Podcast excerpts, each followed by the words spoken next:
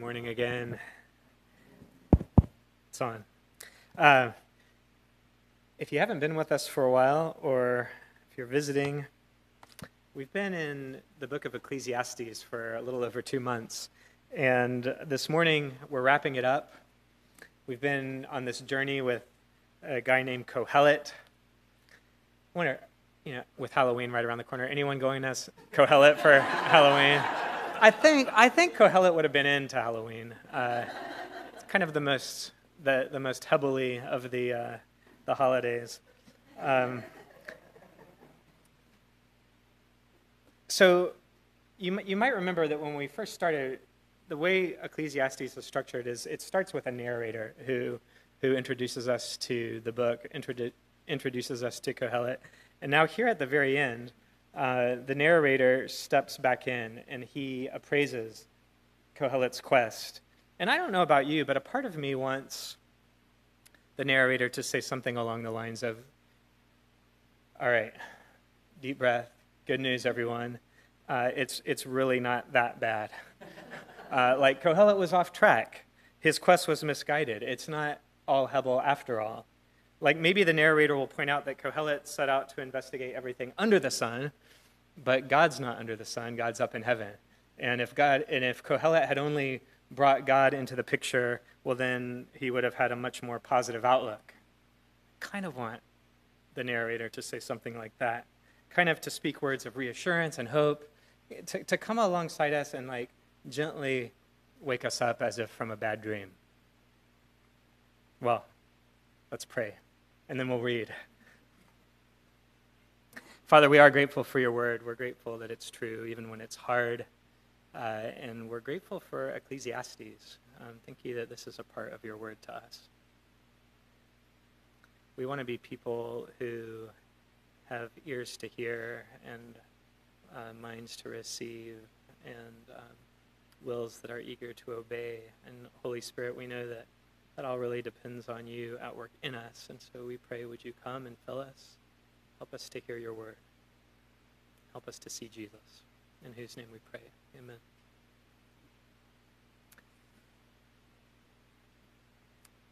So this is Ecclesiastes chapter 12, starting at verse 8, going through verse 14. Vanity of vanities, says the preacher. All is vanity. Besides being wise, the preacher also taught the people knowledge, weighing and studying and arranging many proverbs with great care. The preacher sought to find words of delight, and uprightly he wrote words of truth. The words of the wise are like goads, and like nails firmly fixed are the collected sayings. They are given by one shepherd. My son, beware of anything beyond these. Of making many books there is no end, and much study is weariness of the flesh the end of the matter. All has been heard. Fear God and keep his commandments, for this is the whole duty of man. For God will bring every deed into judgment with every secret thing, whether good or evil. This is the word of the Lord. Thanks be to God. So, uh, here at the end, the narrator is summing things up for us. And, and does he undo any of what Kohelet has told us? No, he doesn't. Instead, he actually affirms that uh, he affirms what we've been saying all along. Ecclesiastes is true. Ecclesiastes is true. Vanity of vanity, says the preacher, all is vanity. Um, that, that verse 8 there, it perfectly echoes the opening of the book, chapter 1, verse 2. The narrator, you remember, told us in the very beginning how this would all play out. He told us how Kohelet's quest would end. It would end, he said, with the conclusion that all is vanity. And now, sure enough, uh, the quest has ended, and that conclusion is reinforced. All is vanity. Vanity of vanity. Hebel. Remember, that's the word. Everyone say it. Hebel. And you remember what it means. It literally means like vapor or smoke. I mean, and, and so think about that image. Uh, smoke, you know, it's it's uh, constantly shape shifting. It looks solid, but as soon as you try to grasp it, it slips through your fingers. It's not predictable. Like when you're in the midst of it, you can't see uh, what's around you. And, and Kohelet has shown us week after week, again and again, that life is like that, that it is Hebel. It's confusing, it's confounding, it's frustrating, it's baffling, it's a downright enigma. Some, some translations say everything is futile. Some say everything is meaningless. Some say it's all absurd. It's all absurd. Vanity of vanities. And now, you see, is the narrator's chance to step in and say, ah, but chin up, chin up. Yes, Kohelet says vanity of vanities, but he just woke up on the wrong side of the bed. It's not really that bad, but no, no. Look at verses 9 and 10. Besides being wise, the preacher, that's Kohelet, Kohelet also taught the people knowledge, weighing and studying and arranging many proverbs with great care. The preacher sought to find words of delight, and uprightly he wrote words of truth. You see, the narrator, he doesn't discredit Kohelet at all. Instead, he affirms and he reinforces Kohelet's observations and conclusions. All is vanity, says Kohelet, and now the narrator says, that's wise. That's true. The narrator doesn't undermine Kohelet's message, he upholds it. Now look at verse 11. The words of the wise are like goads, and like nails firmly fixed are the collected sayings. They are given by one shepherd. And, and so it's like the narrator is saying, You've probably been really uncomfortable with a lot of what Kohelet has shown us and taught us. Um, like this journey has not always been uh, the most enjoyable journey. And, and, and now the narrator is saying, that's by design. That, that was intentional because Kohelet is like a shepherd. And he's poking and he's prodding his sheep. And, and we've, we've felt that, haven't we? Uh, that Kohelet has forced us to face like just the baffling truth of human experience, like the futility of work. You remember that? The, the relentless march of time, uh, the vacuity of pleasure, persistence of injustice, the inevitability of death. Like Kohelet has just been taking us and saying, Look, he's poking us, prodding us, wake up. This is reality. This is the world you live in. This is the world as it really is. It hasn't been a comfortable journey, but now the narrator wants to make sure that we see it has been for our good. You know, shepherds, uh, at least good shepherds, they don't, they don't poke and prod their sheep for the fun of it. They, they, they poke and prod their sheep either to wake them up or to get them moving in the right direction. Remember, that's what Kohelet's goal has been with us, like to wake us up to reality as it actually is so that we can live wisely and well in this beautiful, befuddling mess of a world we've got. And so, even though we're finishing our exploration of Ecclesiastes this morning, uh, we shouldn't be too quick to leave it behind.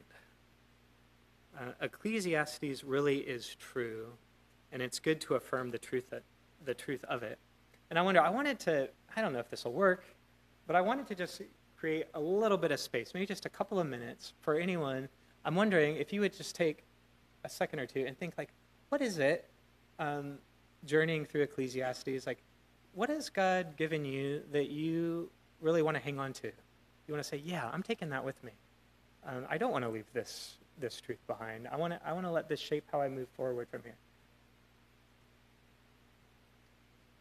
I have a whole list of things, so it doesn't depend on you. I'm gonna I'm gonna share my list anyway, but um, but I wanted to give you a chance, if you feel so led to share.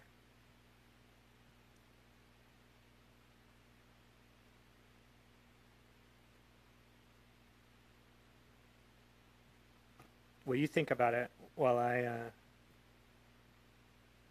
while I list off some of my things?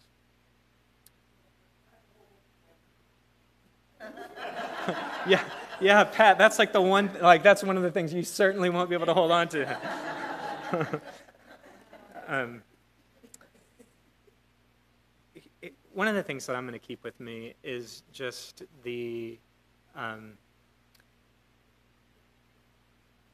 uh, like, the recognition and the, the deep appreciation that um, God wants this in the Bible which is just weird when you think about it. I mean, there's so Kohelet is so um, dark and questioning and full of doubt and even despair and um, not very hopeful about God at all. And it reminds me that, like, the God of the Bible is just okay with that.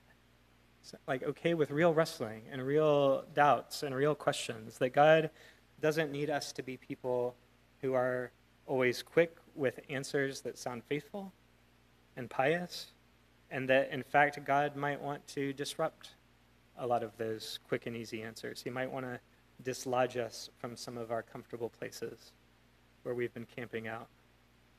And so, so one of the things that I want to keep with me is that Ecclesiastes, um, this reminder that uh, struggle, disorientation, even even despair, uh, can actually be like very normal parts of the Christian life, very normal parts of the life of faith. Uh, and, and, so, so I've I have felt a challenge studying Ecclesiastes to like uh, be be more open with my questions be less sure of my quick and easy answers, um, get a little bit more comfortable with mystery. Ecclesiastes says, better to have a faith that's hard but true than a faith that's simple and false. You remember, um, I don't remember which week I mentioned this, might have been the first week, but Martin Luther, you know, the great reformer Martin Luther, he said, read Ecclesiastes every day. Every day. Just read Ecclesiastes. And he said that because this book so firmly rejects like pious and sentimental religiosity, and Luther wanted nothing to do with that. So he said, hey, just take a daily dose of Ecclesiastes, and it'll, it, will it will be a nice little reality check for you. So I'm going to take that with me. I'm not going to read the book every day, don't worry. But I, I, I am going to take that with me. And then um, related to all of that, like I want what we've learned in Ecclesiastes to guide more and more how I relate to others who are struggling. Uh, like, I don't want to be like Job's friends uh, who were so quick to rush in with the right answers. Um, quick and easy answers, Ecclesiastes uh, has shown us, just they don't have a place in a world that is really Hebel. It's like quick and easy answers don't work. Better to come alongside people who are struggling and just to sit with them maybe in the darkness, and, and maybe to cry with them, maybe to weep and lament with them. Um, and then one, one other thing I want to keep with me is I just want to remember this quest that Kohelet went on, uh, and, and to remember that it ultimately did fail. I mean, when he turned to pleasure and possessions and wisdom and wealth and work, he found that like none of these things could really satisfy uh, this, this profound longing for meaning that he had. None, not, none could provide solid meaning for his life. Um, look at verse 12. He says, This is the narrator. He says, My son, beware of anything beyond these. In other words, be, beware of anything beyond what we've just heard from Kohelet of making many books. There is no end, and much study is a weariness of the flesh. What's that about? Um, I think what the narrator is saying is something along the lines of, like, you can really take Kohelet's word for this. You don't need to go beyond him in exploring the absurdities of life. Remember, Kohelet had like all the resources of a king at his disposal. He had, you know, all the wealth, all the time, all, all the knowledge necessary, and and all of that to try to get to the bottom of the Hebel, and he could not do it. And so now the narrator is saying, like, don't try to outdo him. You can't. He has gone farther than you can possibly go, and he has come up empty. And so it would just be foolish for you to come along and like try to add another book to the book that he's already given you, to repeat his quest, hoping for a different outcome. That would be insane. You don't have to re- repeat the quest. We have the benefit of having just joined Kohelet on his quest and we can take his word for it. We can learn from Kohelet's quest without imitating it. And so I want to take that with me um, and remember that, like, gosh, all of these little longings I might have to try to pursue pleasure or, or wisdom or to find meaning in work, it's like Kohelet has been there and done that, and it comes up empty. He comes up empty. So I don't need to repeat his quest. Ecclesiastes is true. It's true. And here at the end, maybe it is the whole truth. Look at verse 13. The end of the matter, all has been heard. Fear God and keep his commandments, for this is the whole duty of man. This is remarkable, I think. Uh, the end of the matter, the narrator says, all has been heard. And, and what have we heard? Well, we've heard vanity of vanities. It's all Hebel. And that's the end of the matter. And, and so, how do we live wisely and well? How do we make our way in the world in light of all the Hebel? The narrator's answer is so straightforward. Um, how do you live in a world that is full of absurdity and futility and um, that doesn't make any sense at all? The answer is you do what God's people have always done. Um, you fear God and you keep his commandments. Fear God and keep his commandments, for this is the whole duty of man. Literally, it says, For this is the whole Adam. This is the whole Adam to fear God and to keep his commandments. In other words, like, this is humanity's reason for being. This is the whole point of being a human. And so maybe here at the end, Ecclesiastes is the whole truth. In light of all the Hebel, do what humanity has always been called to do fear God and keep his commandments.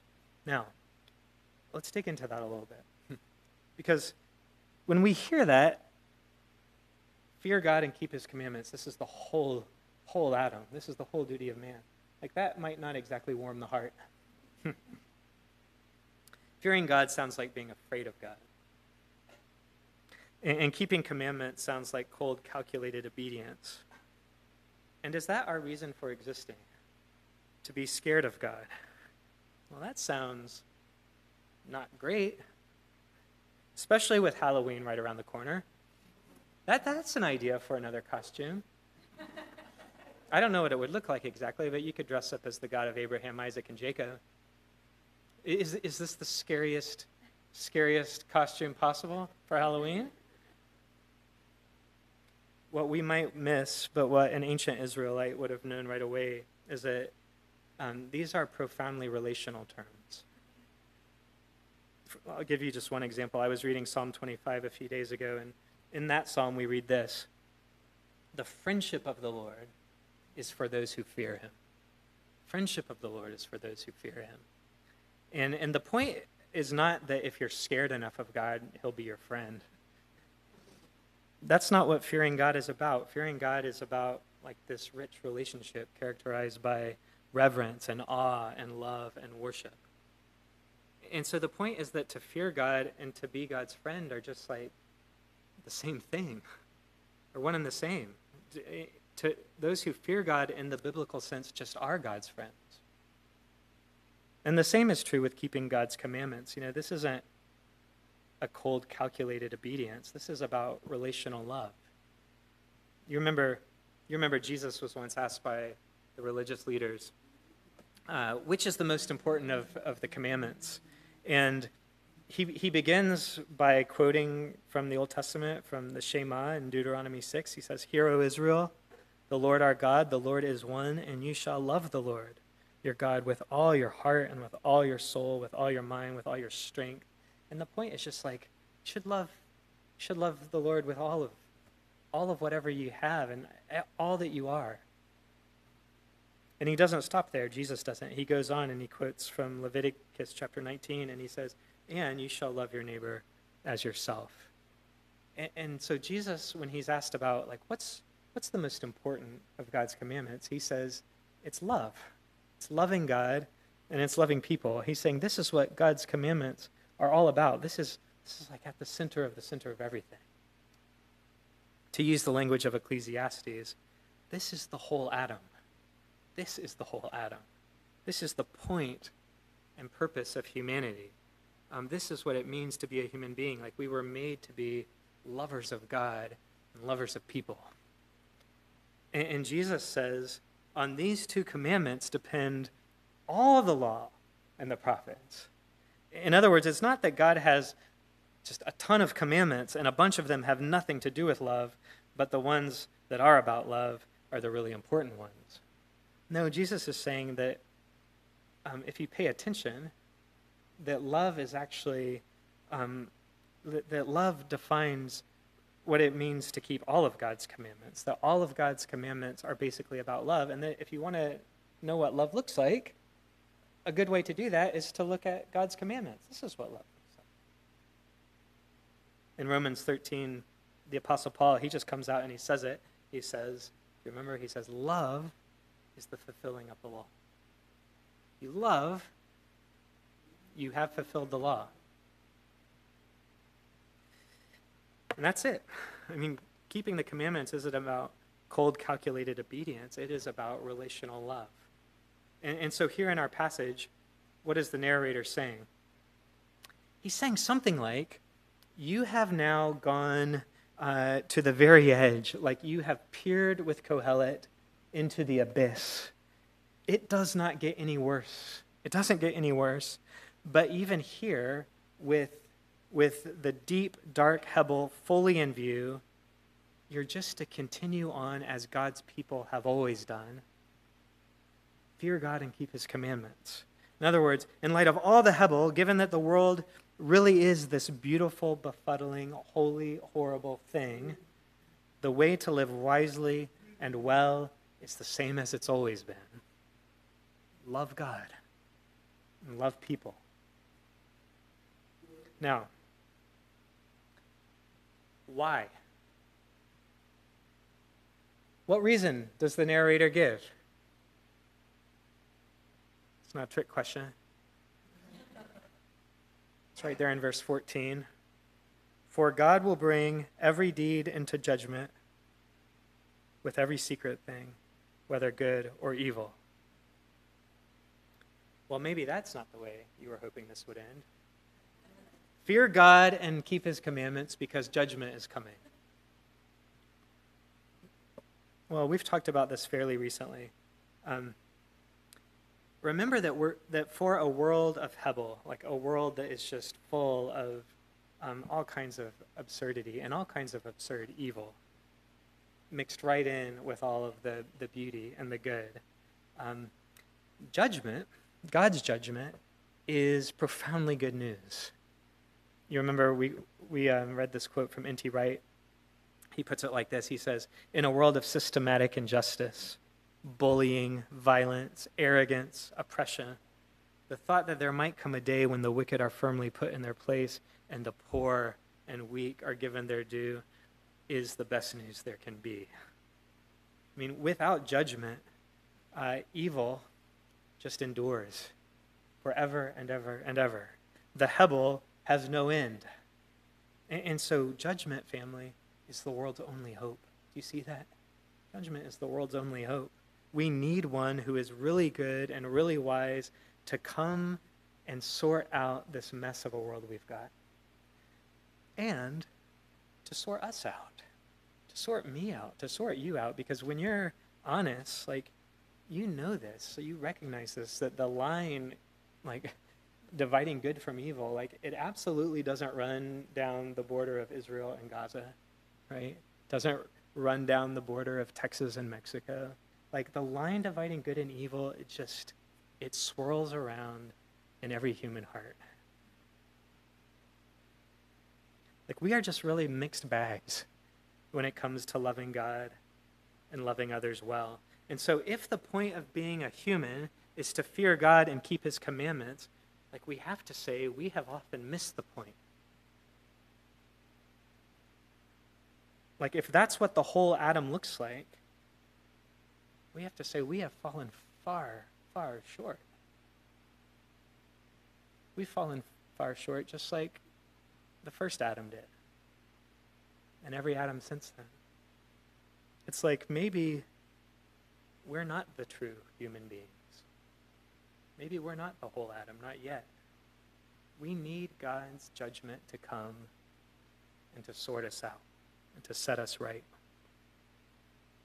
And so let's pan out and remember that even though Ecclesiastes is true, and even though here at the end it is actually the whole truth, it's still not the whole, whole truth. Can I do that? And the reason it's not the whole, whole truth is that you're not the whole Adam. And neither am I. if we stop with the end of Ecclesiastes, as true as it is, we're just thrown back on, upon ourselves, aren't we? Uh, we're left with whatever love for God and others we're able to muster. And I know in my own life that that is not a very solid foundation. And so, family, um, we remember Jesus Christ. You see, the narrator is right. The end of the matter is love, um, but it's not your love. It's the love of the whole Adam, the new Adam, the true human, like the only one who has faithfully, truly loved God with all his soul, mind, heart, and strength. The only one who, with unswerving consistency, has loved his neighbor as himself, um, even to the point of laying down his life for us. And, and remember, family, that that is God's judgment. This is the judgment of God. That is God sorting through this mess of a world we've got and setting it right. Like, He doesn't do it at a distance, He does it by entering into the mess, by going to the deepest, darkest places of it, and by, by taking it all onto Himself and into Himself and really bearing it and then bearing it away, dealing with it. his judgment is his love. And so fear God and keep his commandments.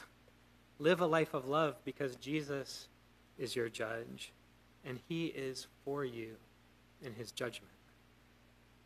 This is the end of the matter. The, the whole Adam, the whole Adam, the true human being, like he sees you and he knows you and he loves you um, completely and so he, he brings you into judgment to sort you out and to set you right.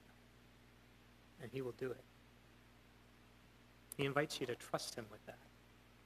He invites you, uh, you remember in John 15, he invites you to abide in him as uh, the branches of, abide in the vine. And if you, if you read along and you ask, well, what does that look like to abide in Jesus? And Jesus says, it looks like obeying him and keeping his commandments. It Looks like loving him. And, and so you're invited not to like this cold calculating task of do's and don'ts. You're you're invited to like a table to feast with the lover of your souls. You're you're invited to to come along this side, come alongside the one who dwells with you, who wants to make his home with you. Like this is the end of the matter. This is at the center of the center of everything. when you come to this table, um, come fearing God. But don't come scared of God. Don't come being afraid of God. Um, I was talking to one of you before the service, just the, just sharing, like wrestling with shame and um, feeling unworthy and, and wondering, oh, what does God think of me, and how will God receive me, and um,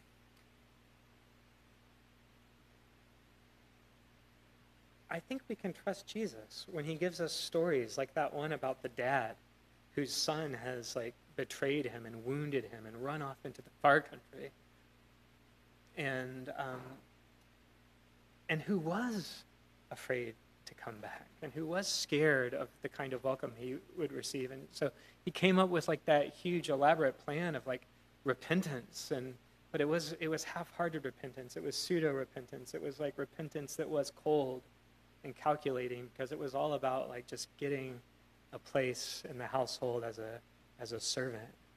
Didn't even consider that his dad might want him to be like a dearly beloved son or like a dear friend who can just share a meal with them. But you remember that the dad is there, and he's just like, every day that the son is gone, he's on the edge of town, scanning the horizon, waiting. Waiting for the son to come home. See, that's the end of the matter. You don't have to run and hide from this God. This God is so eager to welcome you in love, to say, I see you, I know you, yeah, there's probably a lot that needs to be sorted out. You are a mess. You have, you have the good and the bad swirling around in your heart. And you are welcome. So let's pray. And then let's see.